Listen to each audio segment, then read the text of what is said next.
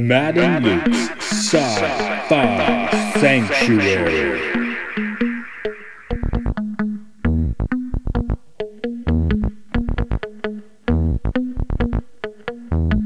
The year is 3013. The galaxy is scintillating in the mellow light. Two galactic pilgrims seek out vistas in the samurai future to bring forth the unity of the cosmic shaman. Opening the door of the pantheon sorcerer wizard powers the engine of science, seeking to forever alter the sacred balance, traveling on effervescent balls of summer fire. This week, Legend.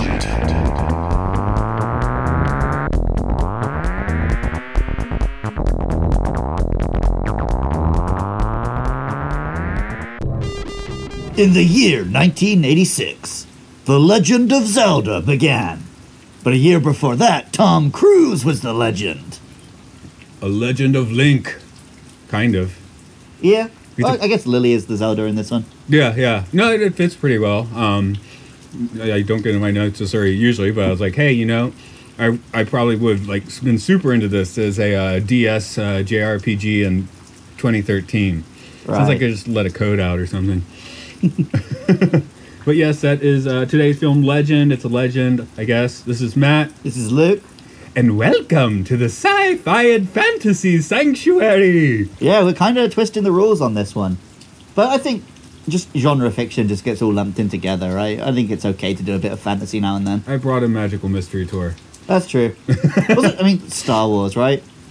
It's kind of both. yeah, so Highlander is barely sci-fi. That's more of a fantasy.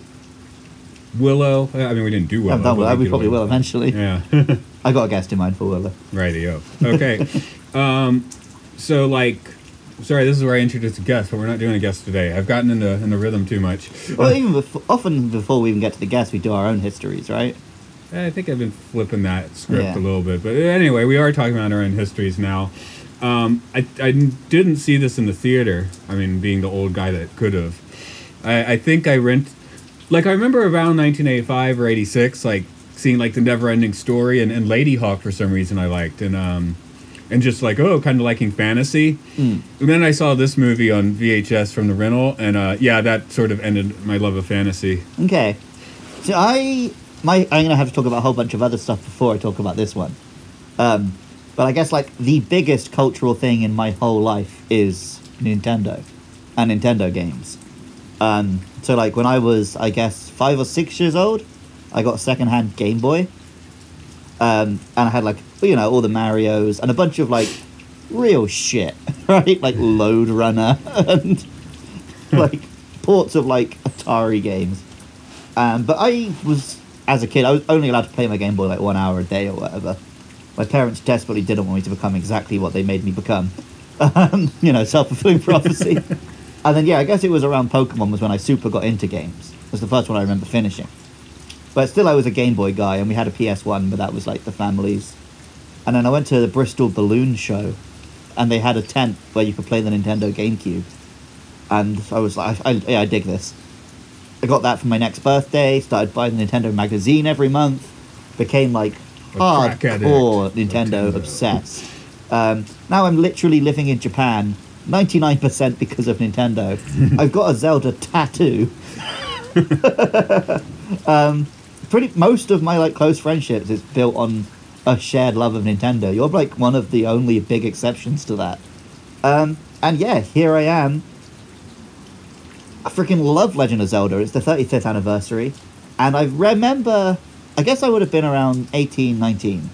And a magazine just flippantly mentioned, you know, the creation of the original Legend of Zelda. One of the inspirations was this film, Legend. I'd never fucking heard of it. Like, this is not a super well known film in the UK, at least. I don't know about in the States. Um, I think it's it wasn't well received when it came out, Mm. um, but it's taken on some cult status. Um, Okay. In great part probably because of Tim Curry, but Right. so I went and picked up the, the DVD for like, you know, a pound. Watched it once and was like, okay, I can kind of see how that influenced Zelda, but I wasn't super into it as a film. But you're talking about like fantasy. When you were a kid, this is what fantasy was like, right? right. For I wish there was a way to say this. Fantasy was really gay. like fantasy was like skimpy tights, loads and loads of thigh. it's like just high camp, away with the fairies, you know. Um, and that changed with Peter Jackson's Lord of the Rings. And you've only watched the first one, right? Um, I think I, I think I finally got through like halfway through the Two Towers. Okay, because yeah, Two Towers is like the first one is a little more gritty in its design, but it's still like you know a freaking some dwarves and a hobbit on a quest. They go into like the elf village and stuff. It still feels kind of like eighties high fantasy, but from the end of Two Towers onward, it's just fucking war, right? And it's it's brutal, it's violent, it has big armies, real castles, people are suffering. And that's been the trend in fantasy ever since. Low fantasy. Where it actually it's about how an actual kingdom functions. That's the the big divide in fantasy is high fantasy and low fantasy. High fantasy is what most of the actual old legends are like, where you know, good guys are good, bad guys are bad. A king only rules like one city.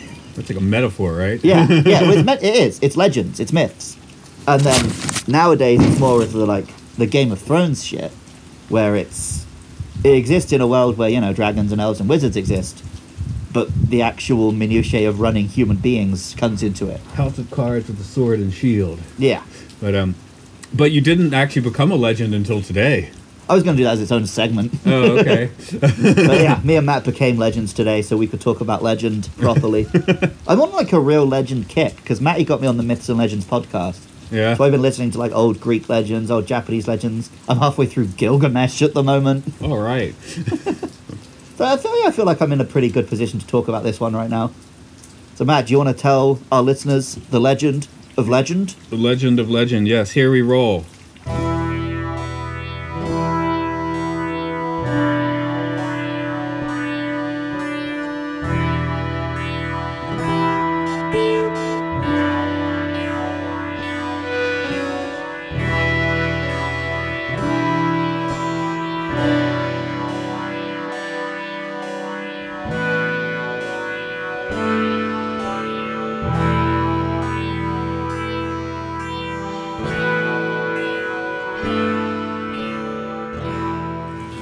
Once upon a time, in a fantastical land, the Lord of Darkness sent his lead goblin Blix to kill the last two unicorns. In the magical forest, Princess Lily is visiting Jack, a dude pretending to be a forest elf.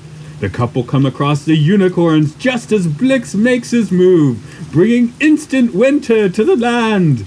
Lily tries to take refuge, but eventually ends up in the Lord of Darkness's court, wearing the skankiest goth dress there ever was. Jack joins the actual forest elf, Honeythorn Gump, the fairy Oona, and a couple of dwarves to recover the unicorn's horn.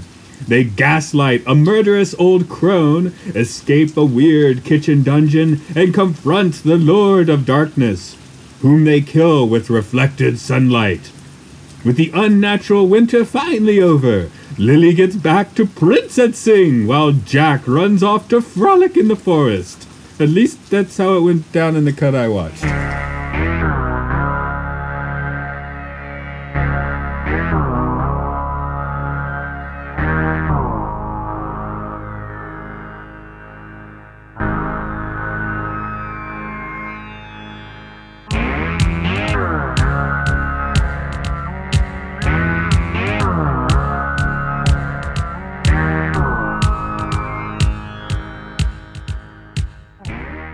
Matthew, might we not parlour about this band of rogues?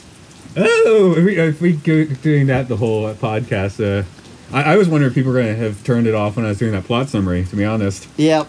I'm wondering if people are going to click on a podcast about the film Legend. Hello, dear listener. I mean, your first note is like, it is fucking weird that there's a Ridley Scott fantasy film starring Tom Cruise with Tim Curry as the devil. And Ridley Scott really has a thing for unicorns, doesn't he? Uh, what What's more phallic, his close-ups on the throbbing veins of unicorns, or the film Alien? Unicorns and aliens. That that's what it should have been instead of Predator. but we we yes we have a young Tom among the rabble in this film. Yeah, where where was this along the path of like the rise of Cruise? This is pretty early, right? After Risky Business, before Top Gun, I think. Okay. Um, so this was before he'd established the Tom Cruise brand. Yeah. I feel like Top Gun's the one that does that. Yeah, I think this is the Tom whose ass I want to kick like second most. Well, what's the number one? Magnolia. Oh right, okay, yeah. Well, he's at, yeah, but you're meant to in that one. Yeah, I know. oh, there's the Tropic Thunder producer as well. Yeah, I love him too much though. Yeah. the brass balls on you that don't, guy. you don't even try to kick Collateral's ass. No, you get your ass kicked. Creamed. But yeah, But he's it- still cool in that. He's a bad guy, but he's a cool bad guy. yeah. What is he in this? He's not cool. No, he's just a twink. I mean, he, he seems like like he seems like someone who that attended the, the school in Fame. Well, you know he is? He's Tingle. Are you familiar with Tingle? No. In the Zelda games, Tingle's this weird old middle-aged man who wants to be a fairy. Oh, now just- he's single. Yeah. yeah, just like swans around in his fairy costume, like harasses Link because Link actually is friends with fairies. right. Okay. Wait. So he's not the Link. It's um what Gump that's the Link. Who's the Gump's Link? more of a Link. I, no, he is the Link. Like, it's just that it's hard to see him as a Link because we know he's Tom Cruise. Yeah. Yeah. Of course he's the Link, but uh yeah, kind of is Mm. based on or no inspired No, inspired Gump by is like the inspired. magical owl or whatever that gives you your instructions at the start of the quest. Oh right. Okay. so anyway, he's here, and it's, it's it is weird to watch him here because he He, he he's not uncharming. It's just not. It's not. It's like you see Tom Cruise's face, but he doesn't really emit the the Tom Cruise. Oh yeah, he is actually thing. fine in this, right? Yeah. It's just now that he's gone on to become like the biggest star in the world. Yeah. It's kind of weird to see him playing such a like naive woods boy. And it's the lines they gave him in this one, right? yeah, yeah, yeah. I mean, the right. I mean, I, I guess they accomplished the writing they were trying to do. Like you said, uh, fantasy in the '80s was just like a different thing. Yeah, this, this was high, especially American, right? Mm-hmm. Because like when Brits do fantasy, we can just do it because we already talk like that. Whereas Americans are always putting on a poncy, pretentious accent when they try and do fantasy at this time. I was, I mean, around the same time as this, you've got like Braveheart and stuff happening in Britain, right? Braveheart's like '89. nah, that's like '94 or, or '96. It's way later. What? Yeah. I remember because I saw it opening night, um, junior year. My dad and I were, oh, we'll go see see the eleven o'clock show. Oops, we didn't know it was three hours. What's what's happening in like the '80s then? Uh, for sword and sandal stuff, Because like the the great Harryhausen stuff was 60s and 70s. Clash right? of Titans. was that 80s? Yeah, or like eighty, I think. Right, because that that has like British actors doing the voices, right? Yeah. So it doesn't come across as pretentious and poncy. Is that why Tim Curry comes across best here, even though he doesn't show up to like seventy five Right, percent? because the film? he is going full camp. Oh God, yeah. Yeah, right. Like I, I think I've already kind of made it known. Like this isn't my favorite film, but yeah, he's he's fantastic as uh, just a Darkness. yeah grotesque devil, you know, with the Tim Curry charm. Because Yeah, yeah, yeah. Tim Curry's other thing around this time would be Clue, right? Also an iconic role of his, but Yeah. couldn't be more different. Yeah, well, yeah. You wouldn't actually know it's Tim Curry, apart from the level of quality, yeah. because he's in so much makeup and he's doing a super deep voice. And um, I, I guess we're doing actors, but I, I did note uh, Rob Bottin's name, who's one of the uh, '80s, you know, makeup gurus. Okay. Sorry, I need to bring in. I have guests that you know can definitely wrap this stuff more than me, but I'm just throwing the name out there. Makeup wise, this film's pretty decent. was that? Makeup wise, this film is good. Oh God, yes. Those are great goblins and stuff. Yeah, yeah, yeah. There's some glitter to get on everything. Yeah. All that. Um, the female lead. I, I, Mia something, I think it was. Yeah, I looked up her name and um, it seems that her career never took like full flight or something. Yeah, I, I had to say when I was watching, I was like, I don't recognize this girl from anything else. Yeah. And she's perfectly functional in this, but she is straight up playing a damsel in distress. Mm. Like she has one moment of she takes she like she decides to free the unicorn. She's not completely damseled, but she is playing like a very 80s fantasy movie female Yeah. role. You know, here here's one of the things though. I did see Labyrinth in a theater, so I Hmm. probably saw Labyrinth before this. Right. Um, so, except for Tim Curry, who's fantastic, like everything in here's kind of a dim candle to Labyrinth, and and even Tim Curry. Come on, Bowie's Goblin King. Know. well, that's the thing. Labyrinth. This tries to play it so straight, which you can't do with something this camp. right? Whereas Labyrinth really leans into it. Like they, you've got Bowie just gyrating right at the camera. You've got all the- Starring his crotch bulge. you got the musical elements, the sing of song and dance numbers, and of course the fact that it's she's transported from the modern day and stuff. Right. Whereas I think at this time, because you don't have the effects to give us a great army and a big dragon and stuff, this kind of fantasy is just gonna seem really lame. Yeah, everything's kind of tiny. Uh, and, and of course, we'll do more of the design. Um, some of the, well, most of the most of the magical creatures, of course, are covered by so much makeup you wouldn't know who's there anyway. Right? Did you notice who was playing the River Hag? Who was playing the River Hag? Robert Picardo. No shit. Yeah. Okay. no, I actually I did see his name on the cast list. Like after I saw the movie, I was like, "What was he in there?" But I Yeah, didn't I, I, know I his spotted his name in the end credits, so I waited until it showed the cast and who it was. I was like, what the fuck? Oh, good on him. yeah, bizarre, but Okay, great. he, he's only there for two minutes, but we'll we'll slop him in with Tim Curry. Sloppy seconds with the satanic Tim Curry. Yep. Oh, that this is the full-on awesome satanic panic devil. That is a great devil. That's top tier devil. So I don't know. Did we finish the actors? Anything else you want to hit on there? Um, no, the like, what was going on with Gump? Were they like dubbing over a little boy with a man's voice or something? Yeah, I kept kept thinking of like you know Spock on the Genesis planet. He did look a little bit like. I kind, I do definitely recognize his face. Mm. I don't know if he did other roles or if I just because I've watched this ten years ago. Maybe he wasn't dubbed. You you want you were telling me about your student, your dubstep student. Yeah, right. Might as well do that here. Maybe this kid just smoked 40 a day. yeah, yeah, I've got a student at work. He's like nine years old. Um, and he's recently learned to do a dubstep voice. So, like, just randomly in the lesson, he'll be like, Buddha, Buddha, Buddha, what's up, let's party, three, two, one. but it's like, it's a really good voice. He sounds like he's being electronically filtered. He doesn't sound natural. And he just randomly drops, like, English phrases of what you'd hear on a freaking, in a nightclub. or sometimes just, hello, YouTube. So anyway, the kid could be like that. Yeah. Yeah. Unnatural Beast Boy.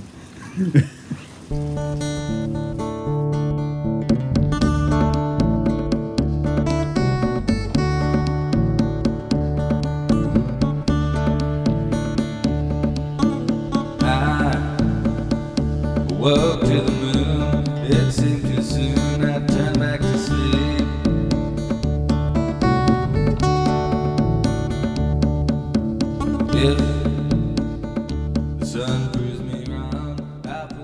It's sort of like uh, they gave like the high school drama club just like an immense budget, really. I was gonna ask, like, this film was a big budget release when it came out, right? Um, yeah, Ridley Scott in the '80s, sure. Okay, because this is about as good as a film like this could have looked at that time. Right. Like, it is beautifully shot. The well, the unicorn's horns wobble a little bit, but other than that, like, Satan looks amazing. the goblins look great. You know, there's a big old castle to trump around in, and the forest is well, like, beautifully shot. The like field of I think it cherry blossoms win. where the unicorns I think it did stuff. win some awards for cinematography. And It should have done, right? Yeah. Yeah. yeah. Oh, This I- is one of those films. This would have been better with like zero dialogue. This is a beautifully shot film, and it is like tapping into that primordial like version of a legend of good and evil and stuff. Would there be a narrator telling you what No, happened? just nothing. Okay, Just- nothing. We don't need it. Just let course- us see I this stuff, that. right? Um, And Oh. obviously, that's not going to release in a theater in 1985. Yeah. But that would have been a, a. Maybe that's why this film was beloved by a Japanese game maker, because he didn't care that like the acting and dialogue was really cheesy and bad because he couldn't really understand it. we said before that's why they like the prequels here for Star Wars, right? Yeah, they love the prequels here. Though, although I was talking to a Japanese girl the other day, and um, for some reason she saw a picture of Kristen Stewart. So, oh, that's the actress who only does one face. I was like, wow, a Japanese person who's noticed bad acting. It must be really bad. But um, yeah, I can see this being kind of like a get Rick Wakeman in to do the soundtrack. And um, I should probably know people are like, well, which version of Legend did you watch? We, we didn't watch the same version of yes, Legend. I watched the well, the one that's on Amazon Prime. So it's the 90-minute theatrical cut. and I happened upon the director's cut, which is 20 minutes longer. So It has got- a different ending. right, right. Uh, but um, Ultimately, it seems like most of the plot points are pretty much the same for us, though. yeah, but well, uh, music wise, the music gets a little gummed up because Jerry Goldsmith did a score for it. Right. Um, there's also Tangerine Dream did a score for it. And I think one cut has some of both. One cut is just Goldsmith. But uh, yeah, you know, I was just thinking like if they'd taken the Tangerine Dream hardcore and uh, made it like a you know dialogue less film, that would have been pretty hip. I, I'd be down with that. Yeah, yeah, yeah, definitely. Because yeah, the cinematography here is beautiful. The design is fantastic. I mean, it doesn't do anything super new. It just realizes it really well. Yeah. This is the stuff that you'd have got if you'd bought just like a a painting book of fantasy in the eighties, right? Because films couldn't quite do this stuff yet. But you know, every novel had exactly this: a unicorn, a damsel, a buff man with a sword, some sort of monster in the background. I mean, on Saturday morning TV, we had He Man and the Adventures of the Gummi Bears and stuff. you you had know? the Legend of Zelda cartoon a few years later. Right, right. Why wasn't watching Saturday morning by that point? uh, where was I going with that? yeah, it was just live action that couldn't quite pull this stuff off yet. the the monsters, elves, whatever. I guess. um Again, Labyrinth has like the Henson Creature Shop, which is Yeah. uh, that's like having a ring. Well, Jim Henson directed Labyrinth, didn't he? So, he direct Labyrinth? I know he directed Dark Crystal. uh, I don't. No, uh, no. I think it was Frank Oz that directed Labyrinth. Or anyway, it's Oh, yeah. still firmly in the Muppet camp. Let's put it Oh that yeah, way. and yeah, they look fantastic. So, but the ones here are good. So, Hmm. I'm, I, while I, I, I could never, I can't give anyone against the Henson Creature Shop. You know, that's that's just that's the thing, right? But Yeah. this one's good. They look good here. Well, this this is the classic, right? They just threw a lot of money at it. Whereas the Henson Creature Shop with a low budget can still look fantastic because they're such artists. Whereas this is like it's a very generic goblin, a very generic pigman, but just done really well.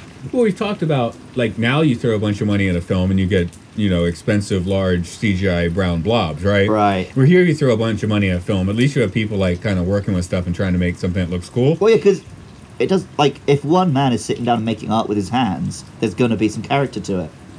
Whereas if fifty guys in a room, a server room, are putting together your monster, then there, if you don't have strong leadership, the character can be drained out. So we've had a whole round of like, you know, uh, shitty fantasy films in the past ten years. Some of them, you know, arguably made by Peter Jackson. Oh, there's one great Hobbit film. It's just that he decided to make three instead. Right, but- I want to watch that edit one day because I think it's probably really good. Yeah, but um, I, I guess that's where do the limitations in a way help this one a little bit because some of these movies are just sprawling messes, right? Well, that's why, um, more recent ones. That's why, at least at the early stages, Game of Thrones was so good because the TV budget did strip back what they could do. So you had to spend time with characters, and like it gets into politics and intrigue and drama, and then when the dragons start happening, it's a big fucking deal because it's had time to build to it. Whereas the third Hobbit film had so much money, it is literally the film that me and my friends would have made when we were 12 years old playing with Warhammer models. It's just like two hours of just the dumbest battle against CGI orcs and goblins and trolls. and like, oh, and now a troll smashes through for no reason. Now the eagles turn up. Oh, now Legolas is running across a crumbling building and shit. And it's just dumb as hell. Yeah, I only made it through the first one, the theater, being played at the proper frame rate, I believe, Right. as in not the crazy Peter Jackson frame rate. Which, But yeah, eventually on this podcast, I will get you to watch the original Lord of the Rings trilogy. yeah. I won't try and make you watch the extended ones. But they, I think you will end up enjoying them. No, actually, it will be the extended ones because those are sitting on the Blu-ray next Well, there to you my go. feet. Uh, Well, you're going to watch it as a TV show anyway, so it doesn't really matter. exactly. But yeah, by the time you get to like Helm's Deep and stuff, it's really good. But yeah, the, because as with anything, like good action doesn't exist in a vacuum. You have to have characters you care about. You have to build up stakes you care about, and then good action really shines. But Whereas a lot of stuff I- is just like, oh, well, if we get you know some swords and some CGI monsters on the screen, people will lap it up, and that's how you get like you know Jack the Giant Slayer and stuff. Which I have a personal vendetta against anyway. If I told you that, No. it was filmed in my hometown, Ah. and my buddy was signed up as an extra, but all of his shots were cut. But I didn't care about any of these characters except for Satan. again, I didn't. Again, I'm not actually putting this in the same category as Peter Jackson's Lord of the Rings, but you know, by the end, I was on board with the hero swinging in and saving the girl. Yeah. Like sometimes, it only has to be that cheesy to get me. Um, a little design design elements I want to hit up before we uh, go past. Um, and I want to ask this for your for your gamer stance. Uh, I was gonna do that as its own thing, but go on. no, no, no. This isn't where we're heading with that. Just Okay. um the armor. Oh, his, his legs are still showing. Oh, they can cut him off at the knees. yeah. Okay. Yeah, well, it was, it was just basically chainmail, right? Yeah, well, Um, weird golden, right? In Lord of the Rings, that's what Frodo has. It's like made of the indestructible orc metal. So I guess they're going for like it doesn't have to be bulky armor because it's magic or whatever. and they yeah, could, I'd have rather see him just like suit up like a knight, just stomp in there. and they could literally grab Lord of the Rings tropes at this point because it's before the you know. Yeah, well, I mean, they, I mean, they kind of do. Yeah, Anyway, oh, all fantasy since Lord of the Rings is Lord of the Rings tropes. yeah. This shit didn't exist before Tolkien sat down, gathered up all the European myths, and put them into one place. Um, the other one is are they? They're in a dungeon kitchen in hell. Yeah.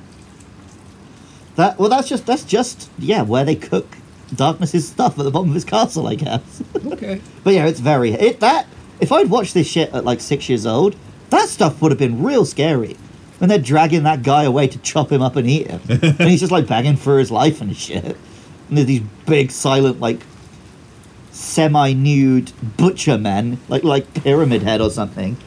Um, there's actually a bit in Dark Souls where you go down to the depths and there are guys who look exactly like these butchers chopping up a human corpse. I think that might be a legend reference. but yeah, that shit's pretty grim and macabre. Yeah, I felt like we just went into a Terry Gilliam film for about five minutes. That was very Terry Gilliam, yeah. well, right, that's the other 80s fantasy that was happening. But that's uh, I mean, Time bandits and shit. yeah, Brazil, Baron Munchausen, but that, that's so far removed from your from your Tolkien uh, sort of. Right, because vibe. it's leaning into the camp. Yeah. Which is this the one the mistake this film made was not doing that. with our notable exception, of course. You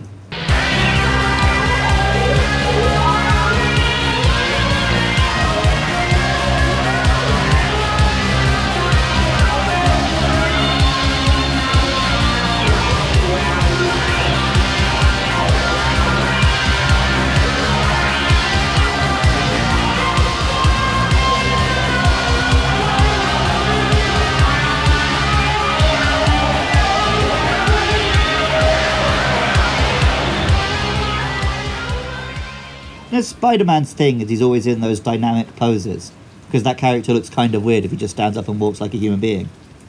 Tom Cruise in this is the opposite.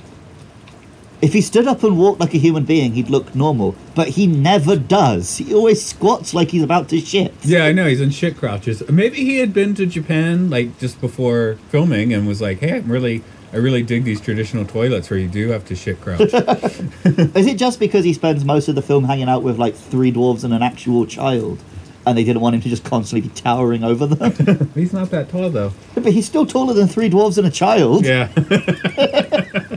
but yeah, yeah, um, yeah. He's mostly crouching because he's even like when he, Even when he walks, he does like a weird Princess squat Lilies. shuffle. yeah, Yeah, well, there, the first time we see him, he does drop from a tree and land in a perfect Spider Man pose. mm, maybe he should have been Spider Man around this time. No. A young Tom Cruise. I will not countenance this discussion, no. it's about as un Peter Parker as you can get. I know. I Just throwing it out there. Um, he's got the stance. That's all. Um, let's see. Shit, crouch, toilets. Have have you have you made the plunge? I've only ever pissed in them, I've never shat in a squat toilet. Okay. Yeah, I haven't. I can always brave it until I find a Western toilet. Yeah, I, I've uh, I've been shit shy with those. So Yeah.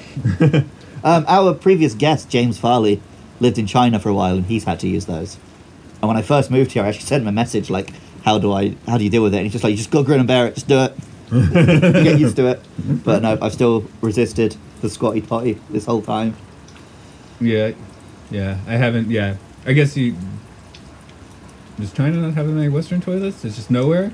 I mean, if you're in like the big cities, I'm sure it does, but I guess when he was visiting family out in the sticks or whatever. But I do know, um, you know, uh, Luke and I teach kids now, and I, I used to teach more adults, and I'd have businessmen, whenever they come back from China, they'd always like just tell me shit stories. like toilet stories. All right, Matt, when's the last time you shit yourself?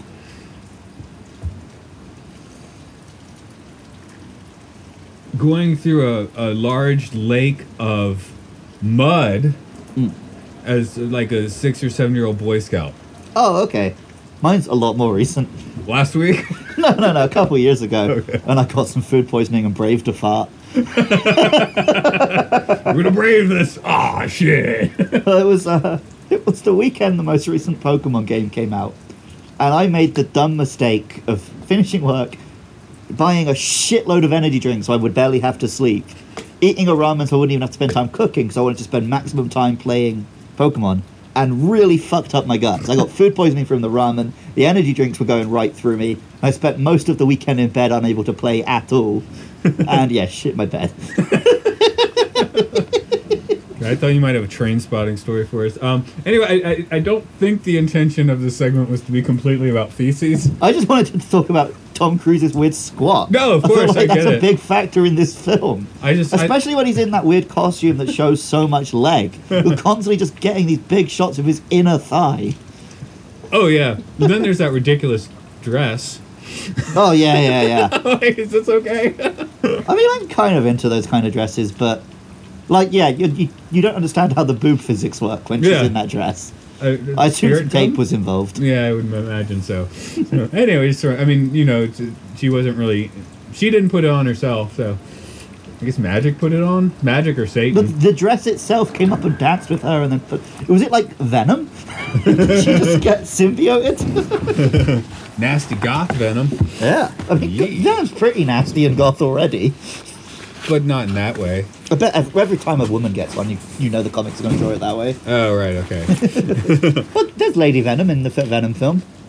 I haven't gotten to the venom film. Oh, really? yet. She's only have like two shot, two scenes, but Okay. No, it, it is on the. I do want to see it. I just haven't. oh, we should do that for the pod because it's just dumb fun. Yeah. um, anyway, my, my thought is we were going to get on about the, the legends, as you mentioned, or or you could go with the gaming. I think that's our beer turns. But yeah, this um, I guess the point of most legend legends, they do exist to say something, right? Right. What does this film say? This is- People it have a takes- fetish for Tim Curry. It takes the building blocks of what a legend is made of, right? Here's a hero, here's a princess. As winter, they fight against darkness. It doesn't say anything. Maybe the the version you watched actually does have a bit more to say, right? Because the whole point of the film is it's like innocence can defeat this darkness.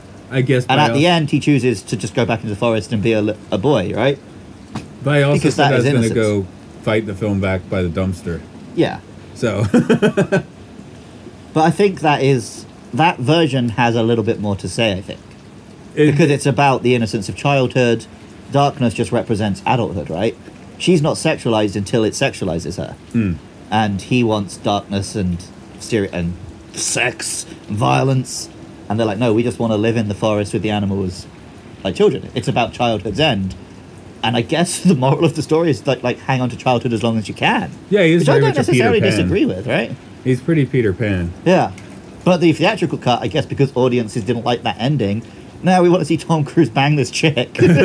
So you um, lose any hint of a meaning. Holy shit! That what? tree's blossoming already. Oh yeah. Is that plum tree? Whoa! Someone takes care of it. That's why. Huh? Yeah. Yeah, it must be plum, but Spring's on the way. a little weird Nagano. Um, um, well, see, you disrupted my thought. That's okay. Childhood. Yeah, uh, I got what an extra twenty minutes, and now that you're saying it, I'm like, okay, I guess that did come through, but I don't know what was added, and you know what was missing from yours. So Right, yeah, I, I don't think just the ending was 20 extra minutes. no, no, no, it was slightly alternate. So I was getting some more stuff here and there, but uh, Yeah. And if you're just a hardcore legend geek and you're listening to this for that, sorry, we're not. That that's not our peccadillo really. So Uh, But also, like, I've been, like I said, I've been listening to lots of the, like, old legends recently. They tend to fall into two cats. There's the Hercules ones, where every, like, new monster or challenge he encounters, he just wins because he's the baddest dude who ever lived, right? yeah, he's kind of a dick when you get right down to it. Oh, yeah, Hercules, but that he, what he represents is like warrior kings who Yeah. slayed all the monsters so humanity can exist, right? Mm-hmm. That's where legends like Hercules come from. Once upon a time, we were fucking hiding in caves from the lions, and then tough dudes with big sticks killed all the lions, and now humanity rules the world. Hercules, Hercules. Where then there's the other kind of legends, like I don't know, Theseus or something, where actually not not so much Theseus, Jason. Every challenge he encounters, Voorhees. he just bullshits his way through. like Tom Cruise isn't like he's not a good sword fighter or heroic dude in this film. And he's not a Shit good just keeps saving him. yeah, he's not a good bullshitter either, is he? like he fucking just hits on this fucking hag so that she'll look at her reflection so he can kill her. Like everyone else helps him defeat darkness. He just barely survives the sword fight. but yeah, you read some of the old legends and it's like even Gilgamesh, they go and slay the giant, and it's like, yeah, the gods hold him down so Gilgamesh can behead him. Jason, it's actually his wife who like puts the monster to sleep so they can steal the golden thing. Some of these heroes, they don't fucking do anything. so this kind of falls more into that kind of legend. I guess so. Whereas, yeah, by the end, he's like heralded as, oh, well done, our hero, our champion. He didn't really do anything. Like, what does he kill in this film? He kills the hag through trickery. He kind of accidentally drowns those two butchers. And then Darkness, I guess he came up with the plan? But it was he still didn't just pull the trigger. magical sunlight bullshit that killed him. like, I, I understand the idea. Oh, we're going to reflect the sunlight because sunlight kills him. How does sunlight then become a laser beam that blows the door open? And what if the Lord of Darkness had put sunscreen on that day? or just a coat? just a shirt? I mean, when you've got that bod, you don't wear shirts. I understand, but um, How about the gaming vibes? You want to get you want to you want to segment anew for that or yeah. Okay.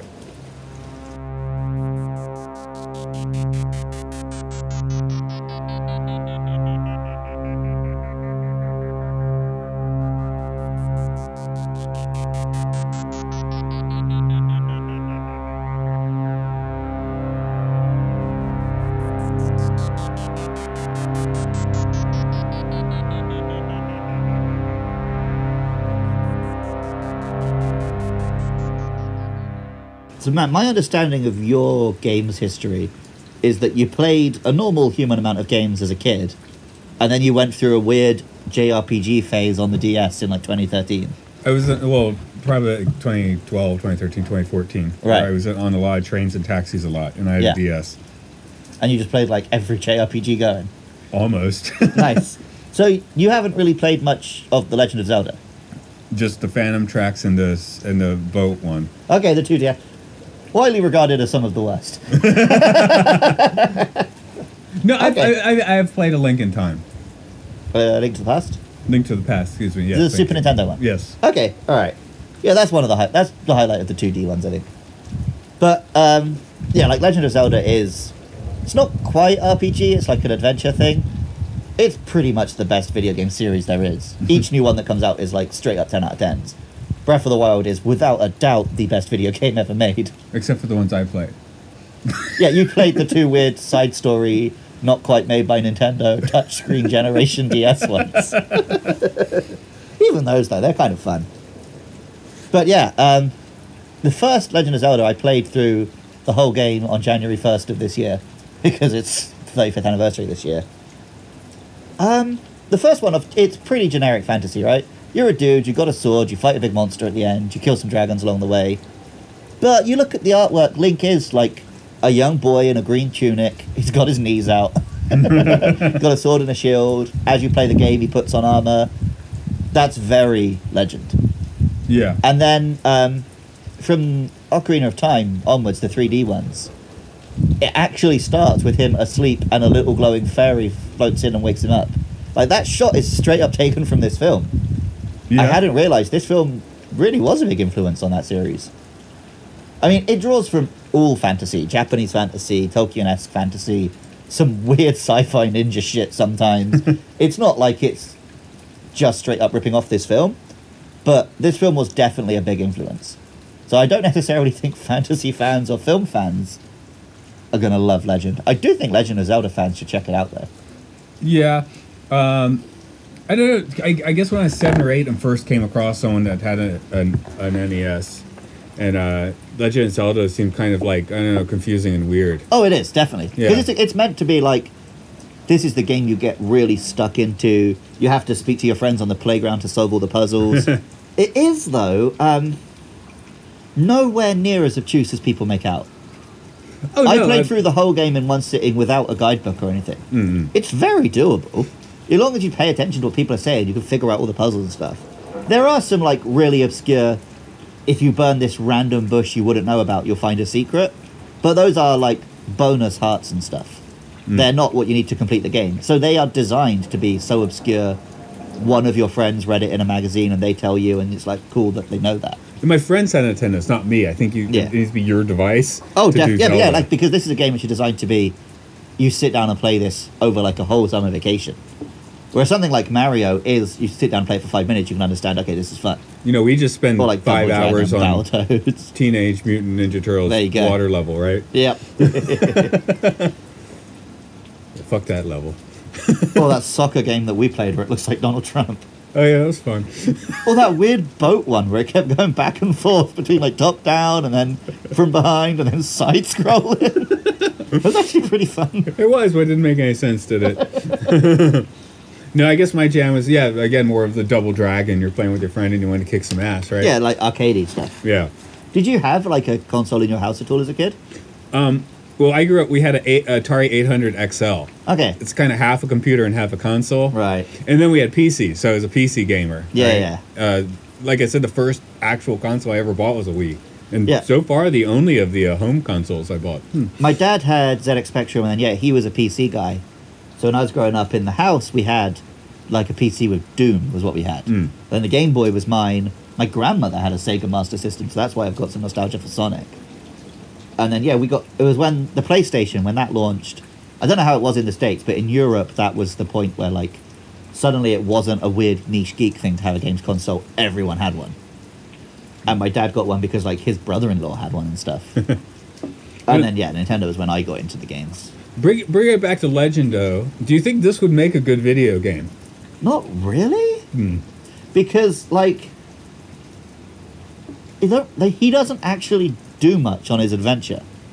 Like, if you made a video game out of this, ninety percent of what you did in the game would just be pulled out of your ass. Which uh, that's how you got Legend of Zelda, right? I wonder if there was a Legend video game. No, my intention asking that was actually, but why male models? That's what I was going for. But then you took it seriously and answered it. Oh, okay. yeah, no, I don't necessarily think it would. Um, at least not without just having to pull a load of bullshit out your ass. Because Tom Cruise's character in this is a useless little dweeb. He's not a legend.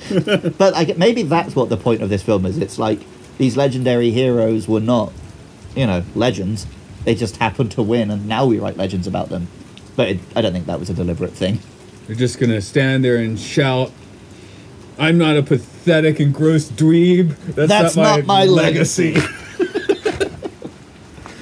so, um, sorry, I just wanted to put that on the hard copy. Oh, I was waiting till we get Matty on the podcast for you to do that, but fine. No, I can't hold it that long. Well, I got one more I segment. gotta use the to do. squat, the squat toilet. Okay.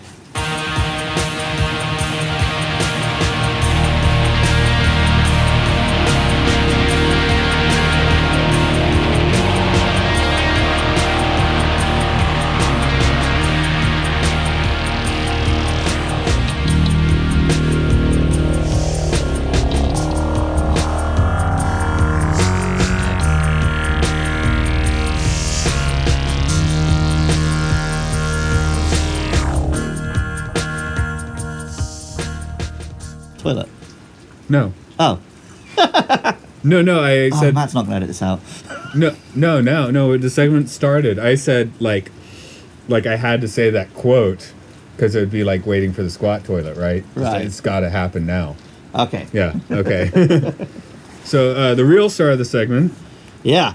Well, me and Matt have both officially become legends today. That's what the menu said. Yeah, we've eaten the big dog. oh no, the mega dog. Mega dog. it was pretty insane Yeah. in length, at least. I guess I should explain. A couple months back, Matt took me to a nice burger joint in the mountains, and we were both in the mood for burgers. But as I was perusing the menu, I spotted among the hot dog section the Mega Dog, and the description was just a heavy dog become a legend. I was like, well, I've got to come back here and eat this. I need to be a legend. and then today we're recording about the film Legend, so of course we had to go back to the Diamond Dust Cafe in Sakudaira, Nagano. Little plug for them there. Um, probably include them in the tweet. sure, why not? They'll be like, what the hell is this? And yeah, it is a big fucking hot dog with a surprisingly crispy bun. yeah, so it was like kind of hurt my teeth in it. It's, there were, you couldn't take just like one whole bite of the whole thing. No, no, you you come at it from like angles and stuff. You told me I was eating like an ape that never seen Matt was food. like bringing his arm like over his head, grabbing it from behind like a chimpanzee inspecting something, and taking weird bites from the side of it. He looked like a like some like if Tarzan had been brought back to civilization and never eaten among humans before, and like just plonked into a restaurant. It was insane. Well, that's because the, the bread and the stuff had come off, so it was just like this long dong part of the sausage. he had to grab it like a claw machine. I've now discovered that Matt likes to play fucking arcade games when he eats his dinner. But um, I, I actually I was a little surprised they had, didn't put cheese on it. I thought it was going to include cheese. I, I assumed the shtick was going to be that it has like every possible topping. But the shtick was actually like they used the really legit thick German sausage. Yeah. So I really liked it. and it was like a fucking meter long. Yeah. So I, I think yeah. So yeah, hot for for your hot dogs and hamburgers. If you've got the hankering for a hamburger, And you fly happen on to be over. in the mountains of Nagano. fly on over to Japan when that's possible, and um, I'm sure the Olympics will solve everything. yeah. But yeah, yeah, yeah. I, I felt legendary eating it. But I guess the other question then is like, well, I don't know if it's such a thing in America, but in Britain you often get called a legend if you do something pretty decent. So when have you been a legend? I don't. What do we say in America? Epic, All I can think of is "I'm king, shit of fuck mountain," but right? But you say that about yourself. yeah, but like, I'm trying to think of occasions where like everyone's been like, "Oh, Summer Hayes, what legend!" um, I got a few examples. One would be, so we often used to have works like Christmas parties or whatever, which would just be a shit disco at some country club, and like, there'd always be a dance floor, and eventually the party would get going, but it would take a while, right? But one time, me and my friends did pre-drinks at my apartment and played Smash Brothers. then went to the party, and me and my friend Katie just immediately turned up. They were in the middle of the raffle, everyone was quiet. I just shouted at the top of my voice, It's fine, I'm here, you can all relax, I did come. then we just walked onto the dance floor and started the party. And like, that was it. From that point on, it was a party, and I felt like a real legend. And people were calling me a legend for like a month after that. okay. No, no one's called me that. The closest I, I was thinking, I, I played a gig once in Athens, Georgia, and we had to play for three hours, and we had a lot of songs. But we only had like an hour and a half of songs, right? Right. So we are like just making up stuff and like playing covers of songs we never tried to play before, that sort of thing. Right. Anyway, somewhere ha- halfway in, I, I don't even think we got into the real wonking yet. We stopped playing, and a bunch of sorority girls come up and just because it's like people pass through drinking, right? It's, not, it's like weird, but so are you guys like a band? I don't know why that came to mind, but Nice. it seems like a legendary moment in some way. Yep, yep, yep. uh, trying to think other ones of mine. Uh, I'm, I'm going to call out um, uh, a friend who I, I mentioned on the podcast before because unfortunately he departed this earth last year, but uh, we, we got him outside the 40 Watt Club in Athens, Georgia, where he got into an epic argument with a homeless guy about the quality of um, the Polish Polish sausage stand. Having the argument right next to the stand. was he saying it was good or bad? Um, he was saying the homeless guy was saying like, no, no, he, the the Polish sausage guy's not real anymore, man. It's not as good as it used to be. And, and Marty was like, oh no, it's the this is the best thing ever, man. and he was like trying to like bring, come on over, you gotta try a sausage. So that that that was a legendary moment. That that dude had many legendary moments. So so Yeah. there's yes, there's I've got to think about my, my friends who was legends. Mm. They definitely were some moments. Most of mine, though, are like the legend is that they did something really bad. Like when my friend Rich, I probably shouldn't name him. Fuck, he's not going to hear this. Um, lied down in the street to like try and surreptitiously pee in a gutter, but oriented himself so that his head was downhill of his A- and anyway, he's too drunk to get up, so it's just slowly approaching him, and he can't stop. that, that's why I like the sausage story. It's not good. It's not bad. It simply is. Yeah, yeah, yeah. yeah. See, that, yeah, I think those are the kind of stories which people did used to call me a legend, but you know, you don't remember these things yourself. if one of my friends was here, they would tell you some dumb shit I did because I did a lot of dumb shit. I was famous for it, but I can't remember the specifics. like. And I tried to pretend to kick my friend in the face, but just actually kicked him in the face and broke his nose. because he wouldn't get up and do the Macarena with me. That's cool. Uh, what? Well, I had a party once. It's uh, one of the few parties I've hosted myself for New Year's where we had scorecards and you got points for debauchery. Nice. The, the winning move was one dude making out with the dude's girlfriend, like almost next to him, while the other dude was like passed out. he won. Yeah, yeah, that's pretty debaucherous. I won't name names, but uh, he knows who he is. so, legend. How does that? How does that hold up today? It's, it's like the opposite of debaucherous. Yeah, Even Tim Curry barely manages to inject sex into this film. in the dress, that's pretty debaucherous. But yeah. when you need tape for the dress, it's pretty randy. Yeah, but she doesn't want to be in that dress, so No, you can't doesn't. really get too no, horned about No, it. I know. I'm just I'm just calling out the dress itself because it is Yeah. a sentient being like Venom. Yeah. Well, I mean, if you were, if you're into Tom Cruise, I guess you're getting a good old look at his legs in this one. But All tights all the time. oh, there's no tights. He's fucking naked. Oh, yeah. Sorry, I was putting Link in there. I guess. Yeah, yeah. That's the thing. When Link's a kid, they let him just wear the tunic. Whenever you see him as an adult, they put some pants on him because it's weird. Put some pants on him for God's sake. But I, I'm pretty sure that was a meeting that happened at some point. Someone just walks by like, "There's a naked ass man. Put some pants on him." Um, I, I've just heard of this one becoming one of those kind of. Pen this. no, Chin Chin. Fuck, Pen Pen is Spank. that tells you what I watch on the internet. So, uh, this film seems to have acquired some sort of uh, cult status, a cult fan base. I guess people see when we did the Highlander, I got that. I was like, okay, I see where there isn't like an obsessive fan base here. Even if it's not my obsessive fan base, I get it. You know. This one is like when you sometimes you play me music, and I'm like, oh, I get why a music guy is into this. This is one like I bet if you're a guy who's super into film production, this film like has amazing film production. Oh yeah. It's just not an entertaining film for a human being to sit and watch. especially when it's twenty minutes longer. So I can see why this film has inspired people, why this film is, you know, something that which is available today and watchable. But I don't think it's I don't even know if it is a cult classic. It's just one it's one That's that people watch as a historical curio, right? well, it's a cult classic in that it wasn't very successful, but now people watch it because it's interesting. But I don't think there's like legend conventions. It could, Could be wrong, yeah. Who knows? Heck, if you're like a super legend fan and that's why you're listening to this podcast, do get in touch. like, we do a 20 minutes follow up on this, talk to someone who's like super into it. Because, like, like I said, I can see the aspect which someone would be into. I just feel like most of the aspects which are why I watch films are not here. I just, I guess, I took the non-cult approach where I just forgot the movie existed for thirty years. Yeah. yeah, but like I said, I only know this movie because it comes up occasionally in like as a did you know thing in a gaming magazine.